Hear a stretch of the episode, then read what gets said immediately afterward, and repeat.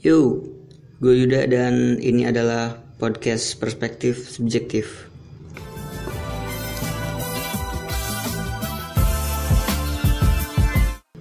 Ini adalah rekaman pertama gue, rekaman pertama gue ngomong sendiri, ngobrol sendiri tanpa ada siapa pun yang menemani.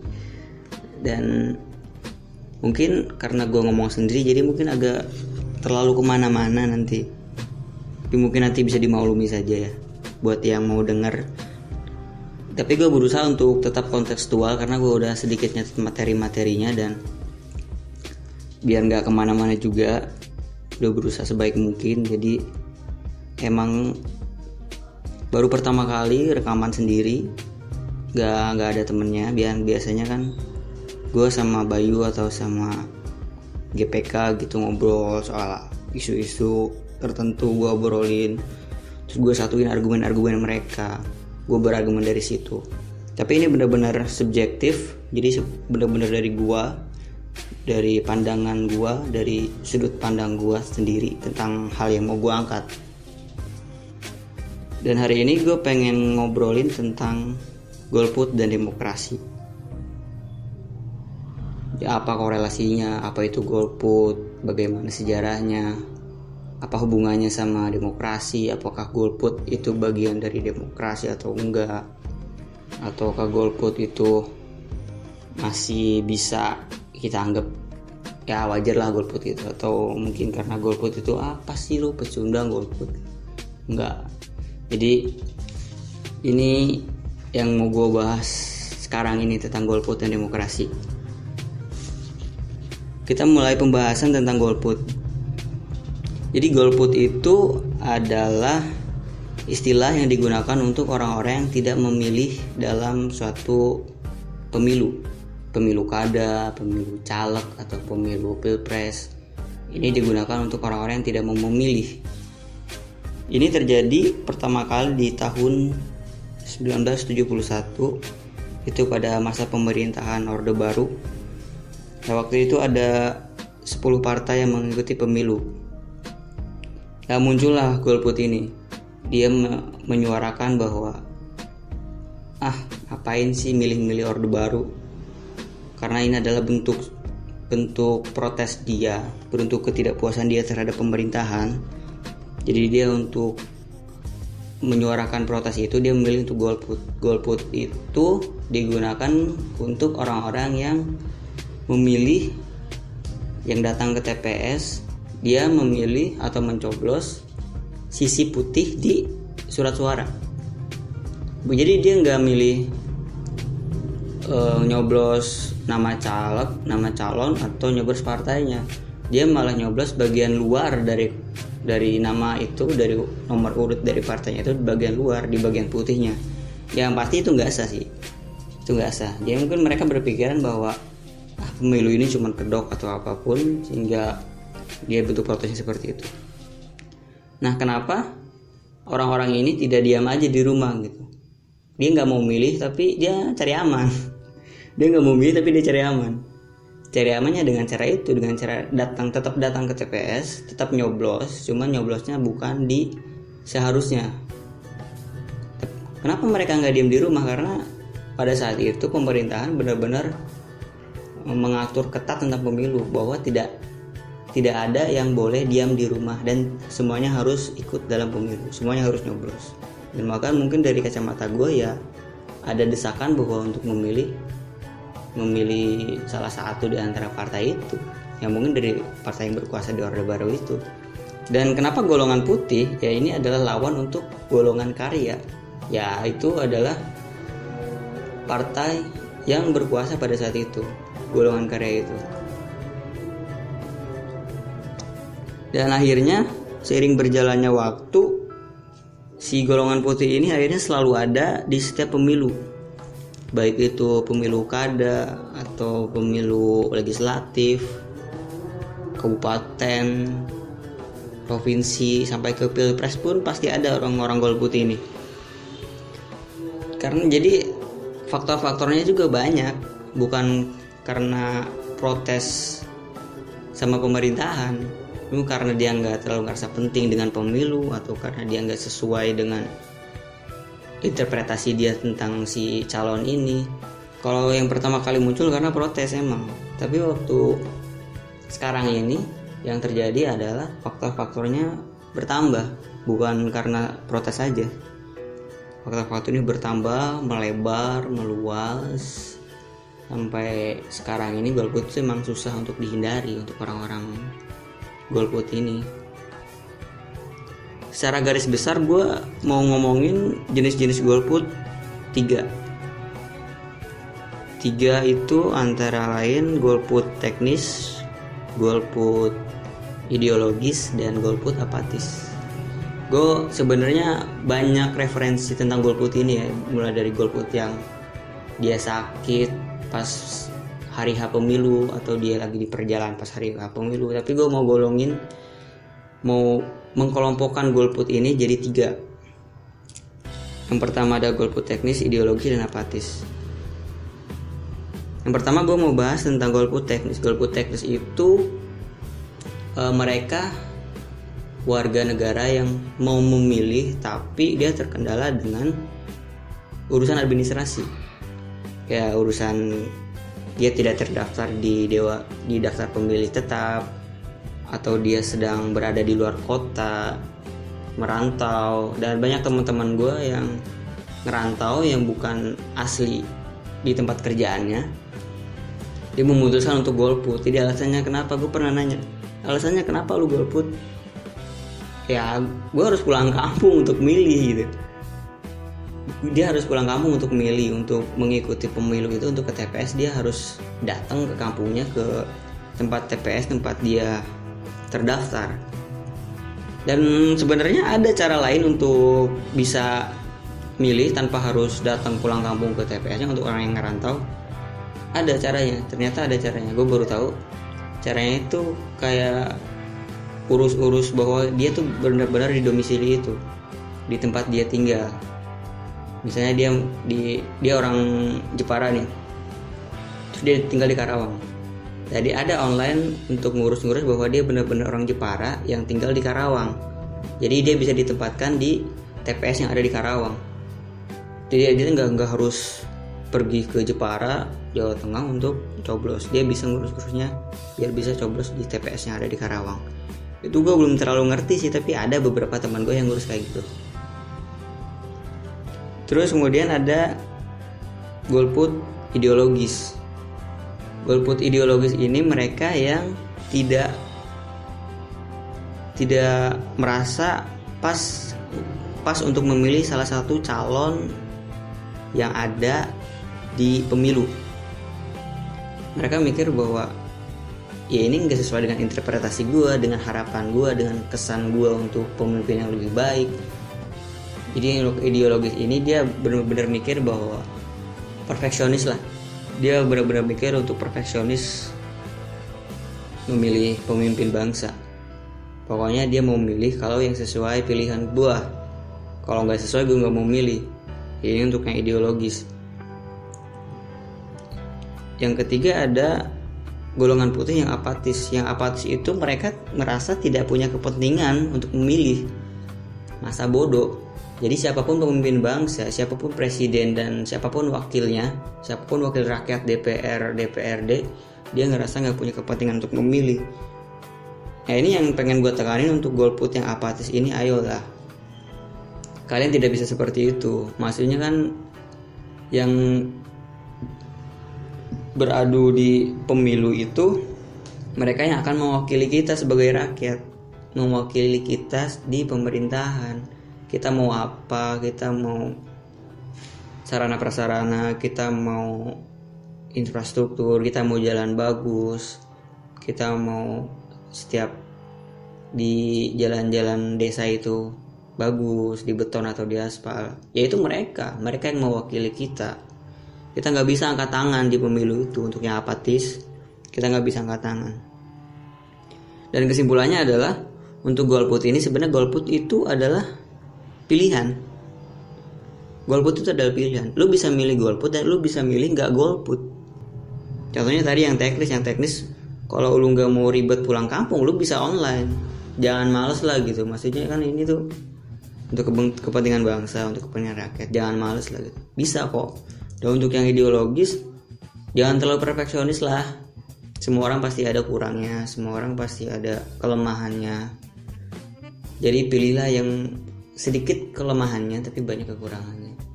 Eh sedikit kelemahannya tapi banyak kelebihannya maksud gue terus untuk yang apatis itu loh. Coba yang apatis ayo. Gue kasih pengertian sedikit bahwa ini tuh masalah keberlangsungan bangsa keberlangsungan hidup rakyat banyak. Lu nggak bisa kalau nggak milih. Dan sebenarnya dari ketiga ini sih apa sih yang mereka pengen itu untuk golongan putih itu apa sih yang mereka pengen sebenarnya? Faktor-faktor apa sih yang mereka pengen dari pemerintahan dari calon-calon ini? Kemarin gue sempat ngobrol sama anak-anak bahwa banyak sekali yang mereka inginkan ya si golongan putih inginkan. Dulu itu di pedesaan dikenal udah wajar banget yang namanya politik uang politik duit. Jadi setiap pemilu setiap pemilihan kepala daerah bahkan pemilihan lurah pun kasih duit di pedesaan. Kasih duit kasih duit kasih duit. Nah pas pemilu itu tidak dikasih duit nggak ngasih uang jadi mereka memutuskan untuk golput karena duit karena serangan fajar. Kata orang karena serangan fajar itu dia nggak mau ngasih nggak mau ngasih suaranya karena dia nggak dikasih duit gitu loh. Itu faktor yang pertama dan faktor yang kedua gue ambil dari jenis golput yang teknis ya karena administrasinya dia susah sih. Mungkin nggak ada kemauan juga dia untuk ngurus-ngurus online ngurus-ngurus domisilinya dia dia untuk golput ngurusin golput. Dia pengen sebenarnya udah dipermudah untuk orang-orang ini udah dipermudah. Dan yang diinginkan untuk dan yang diinginkan golput ideologis adalah sosok pemimpin yang sempurna. Sosok pemimpin yang bisa mengayomi yang merakyat yang tegas yang jujur yang kerja nyata. Ya mereka yang yang, yang diinginkan itu mereka. Itu yang diinginkan mereka untuk orang-orang para elit-elit politisi itu. Kemudian apa yang harus dilakukan para partai partai yang berperang di ajang pemilu ini dan elit-elit politisi yang ikut serta dalam pemilu apa yang harus mereka lakukan untuk orang golongan putih golongan putih ini?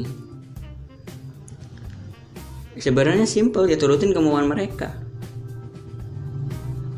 Gue fokusnya ke golput ideologis ya. Kalau golput yang teknis dan apatis ya mereka kayaknya udah dikasih kemudahan sebenarnya. Untuk yang apatis ya tinggal milih tinggal tinggal kesadarannya untuk memilih itu penting. Untuk yang teknis tinggal maunya aja urus-urus online atau ya seenggaknya berkorbanlah pulang kampung kalau nggak urus online gimana gitu. Gue fokusnya ke golput yang ideologis. Apa yang harus dilakukan para pemimpin calon pemimpin para partai politik para politisi-politisi yang bertarung di panggung politik Indonesia untuk golongan putih ini golongan putih ideologis ini. Sebenarnya ya turuti kemauan mereka.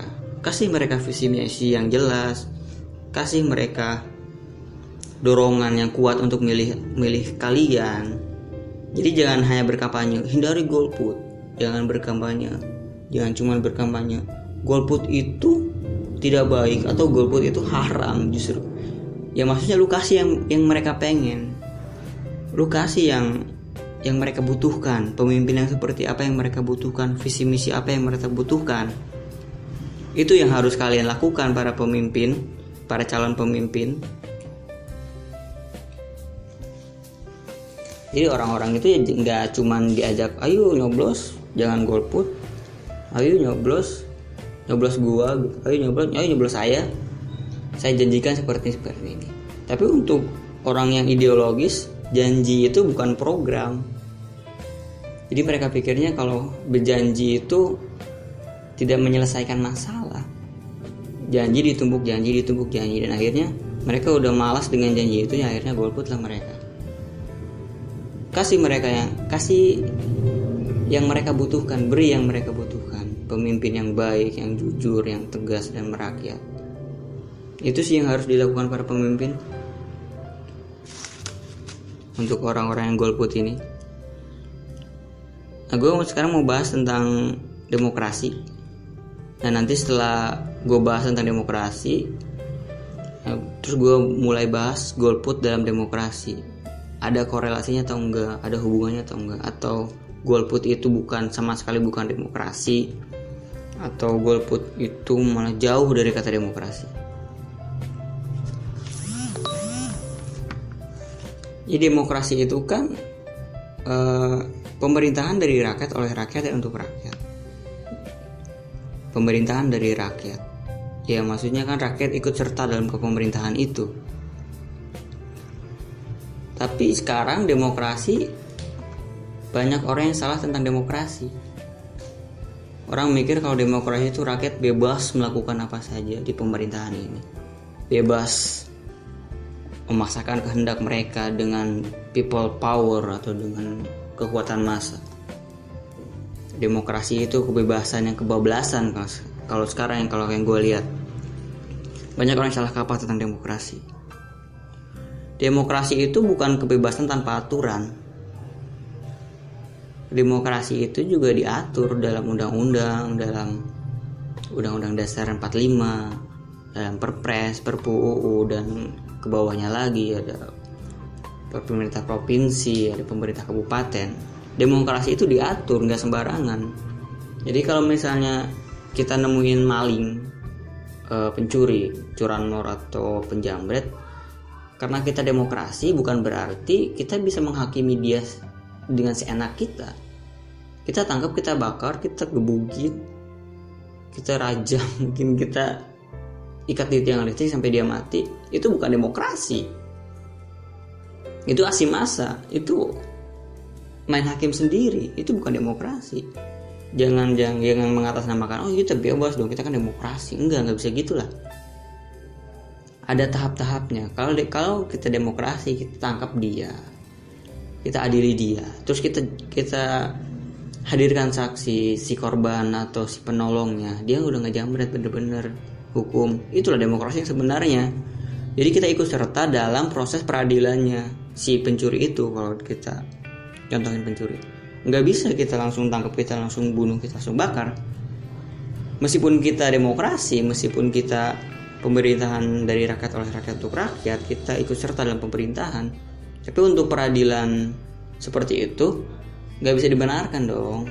Enggak dong jangan gitu dong.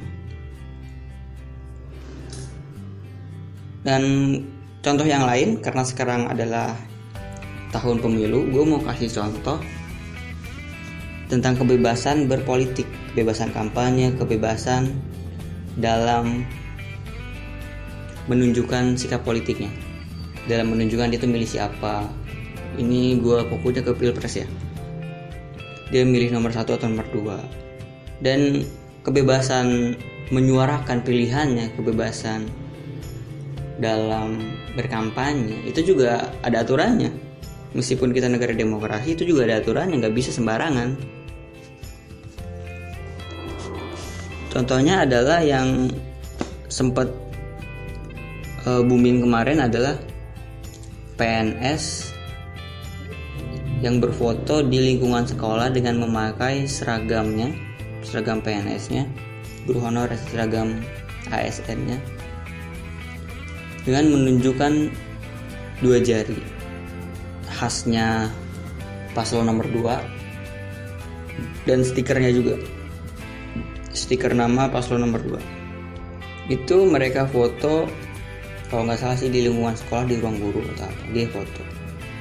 Terus ada tindakan dari Kementerian Pendidikan untuk menonaktifkan mereka. Ada enam orang waktu itu. Dan ada banyak yang protes. Malah katanya demokrasi tapi kok kayak gitu aja? Dihukum. Ah pemerintah nggak adil.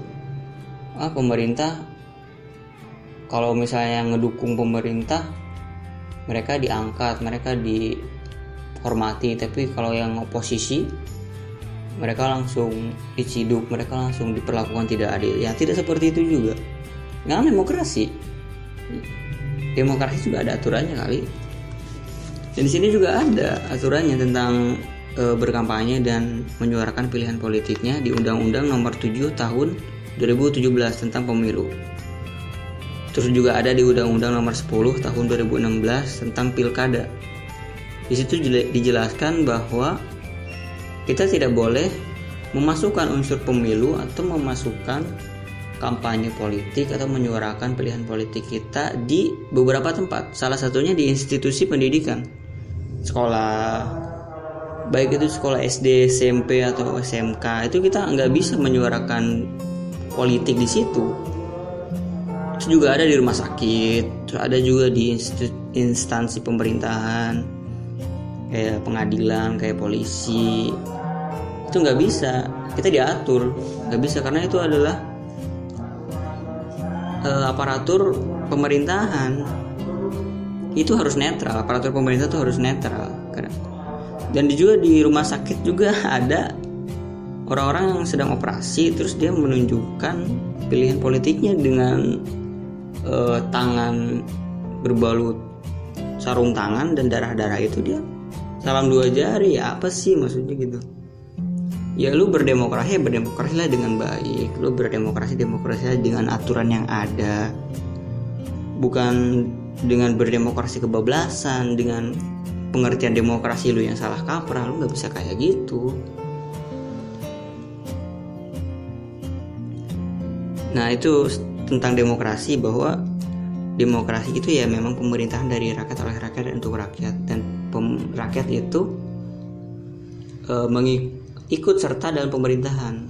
Itu demokrasi sebenarnya. Tapi ya demokrasi itu juga ada aturannya ada undang-undangnya ada tata tertib yang harus dipatuhi dalam demokrasi. Itu demokrasi menurut gua. Nggak sembarangan berdemokrasi lah.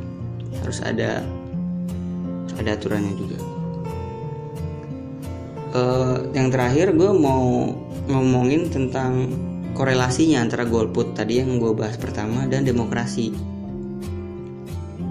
Dan pertanyaannya adalah apakah golput bagian dari demokrasi?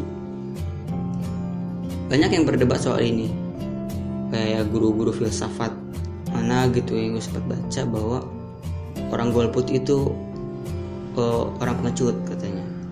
Orang golput itu orang yang psycho psycho apa ya psycho freak. Ya, jadi psycho freak jiwa yang aneh atau gimana. Ya mereka dia bilang kalau orang golput pengecut karena dia nggak mau memilih pemimpin bangsa. Padahal pemimpin bangsa itu ya masa depan bangsa masa depan rakyat gitu. mau dibawa ke mana oleh rakyat itu oleh pemimpinnya. Jadi ya, yang bilangnya kalau golput itu ya pengecut. Golput itu juga psycho freak ya. Golput itu orang-orang aneh katanya. Orang-orang yang gak mau peduli dengan lingkungan sekitar orang-orang yang gak mau peduli dengan pemimpin-pemimpinnya. Padahal ya mereka juga kan eh, segala urusannya itu diurusin oleh pemimpinnya. Tapi kalau menurut gua golput itu yang merupakan bagian dari demokrasi. Kita nggak bisa memisahkan golput dan demokrasi. Contohnya Amerika. Amerika dengan uh, kondisi negara yang sudah besar yang sudah adidaya udah udah terkenal di dunia masih aja ada yang golput kok. Waktu Hillary Clinton sama Donald Trump masih ada masih aja ada yang golput yang gak mau memilih. Dan akhirnya orang-orang yang gak mau memilih ini dan menyesal gitu loh. Ya, emang kita nggak bisa ngindarin golput. Golput bagian demokrasi karena orang yang golput juga ikut dalam demokrasi ini orang golput juga kan termasuk rakyat Indonesia dong. Rakyat Indonesia pasti ikut dalam demokrasi mungkin dengan cara yang berbeda. Bahkan orang yang apatis pun ikut dalam demokrasi. Orang yang golongan putih apatis pun ikut dalam demokrasi kalau menurut gua. Dalam ikut dalam demokrasinya kenapa? Karena orang-orang yang menjadi golongan putih ini memaksa menuntut perubahan menuntut sesuatu hal yang baru dari calon pemimpin ini calon pemimpin bangsa ini. Mereka nggak mau yang monoton yang seperti itu saja. Mereka nggak mau yang cuman pura-pura merakyat tapi masih bisa jadi boneka. Atau mereka yang nggak mau dengan pemimpin yang tegas tapi hanya untuk yang melawannya dia yang melawan dengan dia yang tegas tapi yang satu rekan satu perjuangan satu jalan sama dia dia nggak bisa tegas. Yang orang golput ini nggak mau seperti itu. Nah justru malah golput ini adalah golongan yang membawa suatu pemikiran baru dalam politik. Orang-orang di atas itu harus mikir apa yang harus dilakukan untuk orang-orang ini. Jangan hanya mengajak, ayo ke TPS, jangan golput. Lah alasannya apa kita nggak boleh golput? Lu mau ngasih apa ke gua? Lu masih mau ngasih apa ke kita?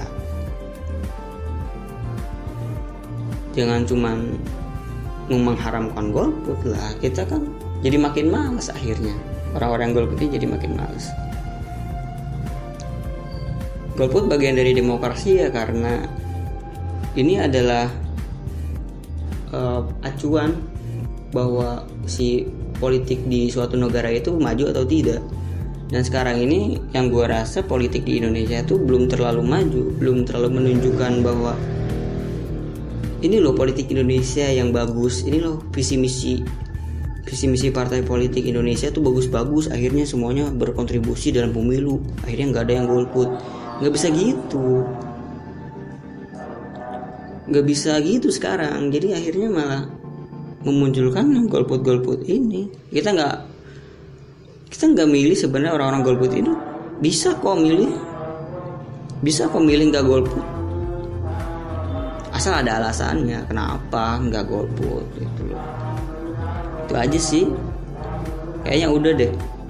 Ada pengajian di masjid nggak enak. Jadi agak kacau suaranya. Uh, itulah poin gue tentang golput dan demokrasi.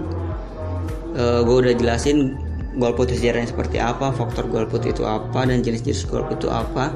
Apa yang diinginkan oleh golongan putih ini dan apa yang harus dilakukan para pemimpin dan para calon pemimpin untuk golput ini. Jangan cuma ngajak ayo jangan golput tapi harus kasih kita alasan buat nggak golput.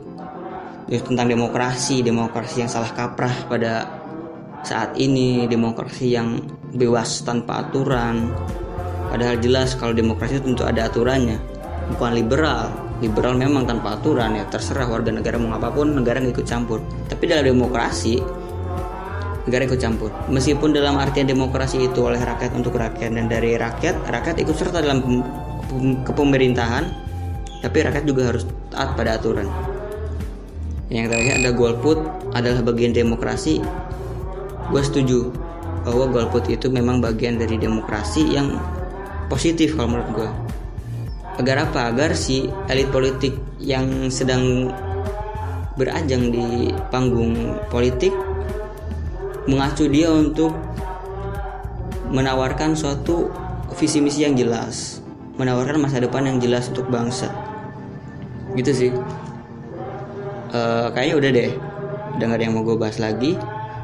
Uh, sekian rekaman podcast ngobrol pertama gue ngobrol sendirian sih sebenarnya. Jadi gue mungkin akan sering ngobrol sendirian karena enak gitu.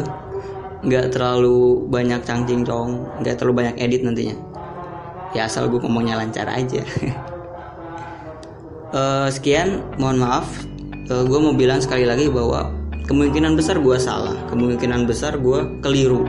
Karena kan ini perspektif subjektif jadi semuanya berasal dari gue dari pengalaman gue dari teman-teman sekeliling gue mungkin bisa gue ambil sedikit-sedikit perspektif mereka juga biar gue punya perspektif yang banyak.